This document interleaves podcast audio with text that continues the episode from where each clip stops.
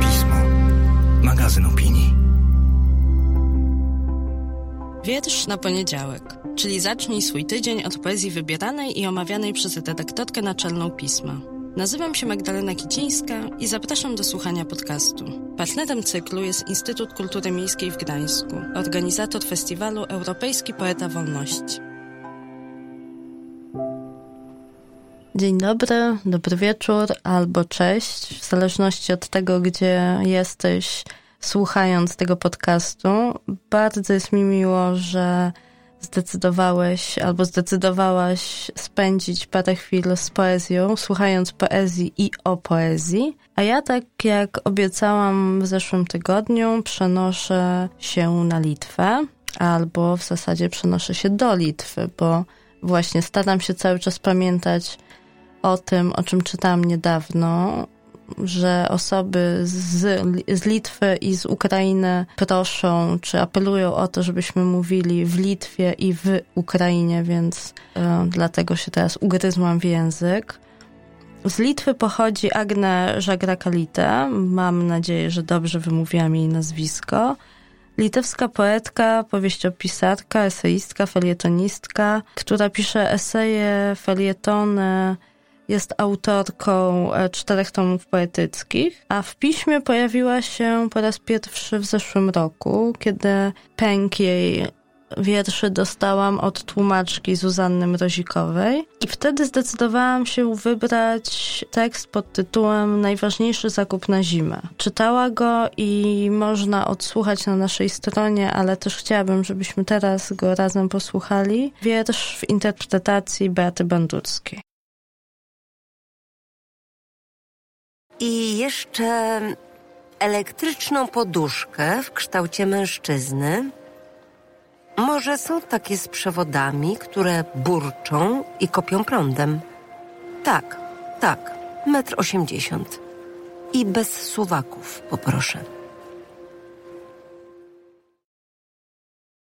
Tym razem wybrałam wiersz z nowego tomiku, to znaczy nowego dla polskich czytelników i czytelniczek, bo wydany został przez Instytut Kultury Miejskiej w ramach cyklu Europejski Poeta Wolności i nosi tytuł Właśnie.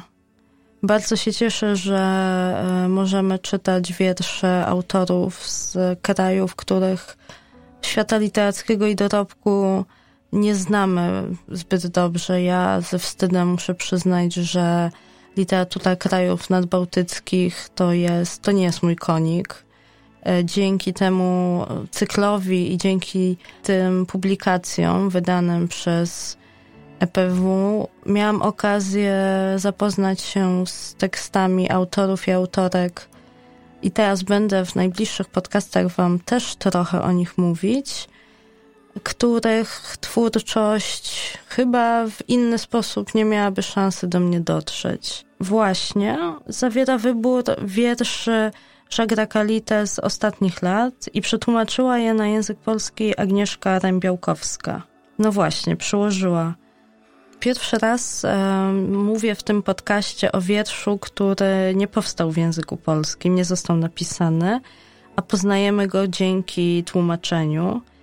O sztuce przykładu chciałabym kiedyś porozmawiać z tymi, którzy tłumaczą dla nas literaturę, ale właśnie w szczególności poezję. Mam nadzieję, że, że uda mi się to dla Was zorganizować, dla Was i dla siebie, bo e, ja uważam, że nawet słowo sztuka jest tutaj nieadekwatne, to bardziej chyba magia, jakaś alchemia przykładu.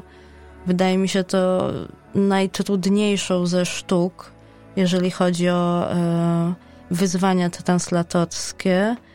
I tak się zastanawiam, i o to bym chciała tłumacza czy tłumaczkę poezji zapytać, czy to nie jest tak, że oni tłumacząc poezję stają się poetami? Czy, czy wiersz przełożony mimo precyzyjnego doboru słów, dbałości o to, czy też pewnie często w kontakcie z autorem czy autorką w dialogu, żeby jak najlepiej do sensu dopasować słowa, rytm, ton, przekładanego wiersza, ale czy to nadal jest ten sam wiersz? Zastanawiam się, czytając przekłady e, Stanisława Barańczaka, czyli no mistrza, jeżeli chodzi o, o przekłady tekstów poetyckich, czy on jest współautorem tego tekstu, czy właśnie autorem, czy mikserem, czy kimś, kto właśnie e, tworzy remix kultury pod płaszczykiem przekładu. Bardzo to dla mnie jest ciekawe i Mam nadzieję, że kiedyś uda mi się spotkać kogoś, z kim dłużej będę mogła również dla Was o tym porozmawiać. Ja nie wiem, jak się to robi, jak się współtworzy taki tekst, zwłaszcza tekst e, autorki, o której tutaj mówimy, bo on jest, w ogóle poezja Jacques'a Kalite jest bardzo taka, hmm, jakby to nazwać, taka zmysłowa, ale to nie jest taka zmysłowość pudrowo, różowo, romantyczno-kobieca, tylko zdecydowana i mocna,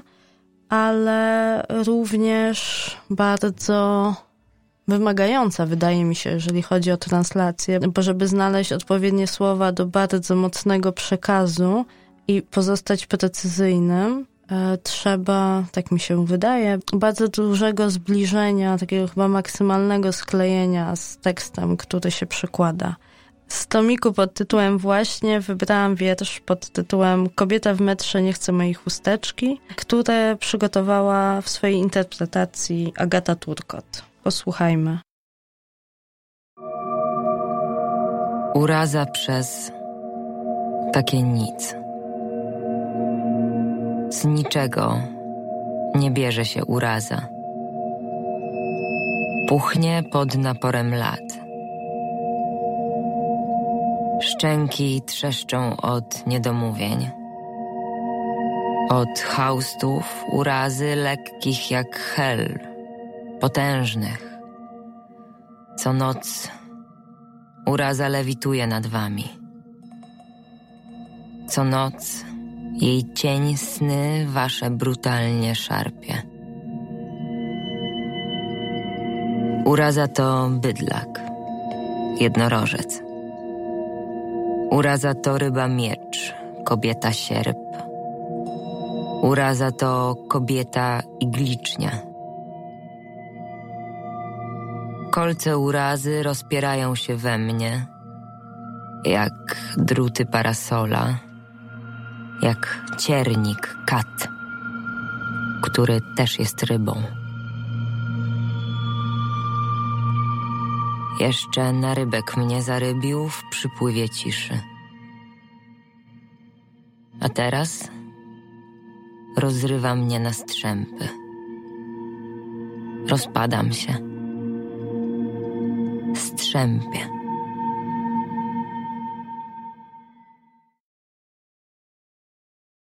Posłowie do tomiku właśnie znalazłam fragment charakterystyki opisu autorki, który bardzo mi się spodobał.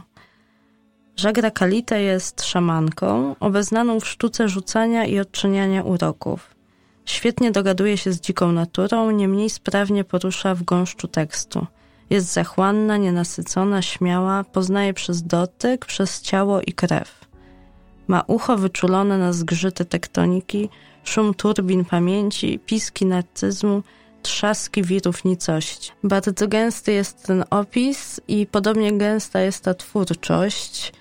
Mnie się ona bardzo z powodu tej gęstości, też takiego zdecydowania, e, tego, że ona czasami tak, że tak powiem, chlasta farbą olejną, plakatówką, a nie jakąś akwarelką gdzieś tam bardzo delikatnie muska że takie wybiera słowa i takie ze sobą łączy, że ten przekaz jest zdecydowany. I dalej czytamy w opisie, że autorka wie, że potrafi krzyczeć, więc może sobie pozwolić na szept.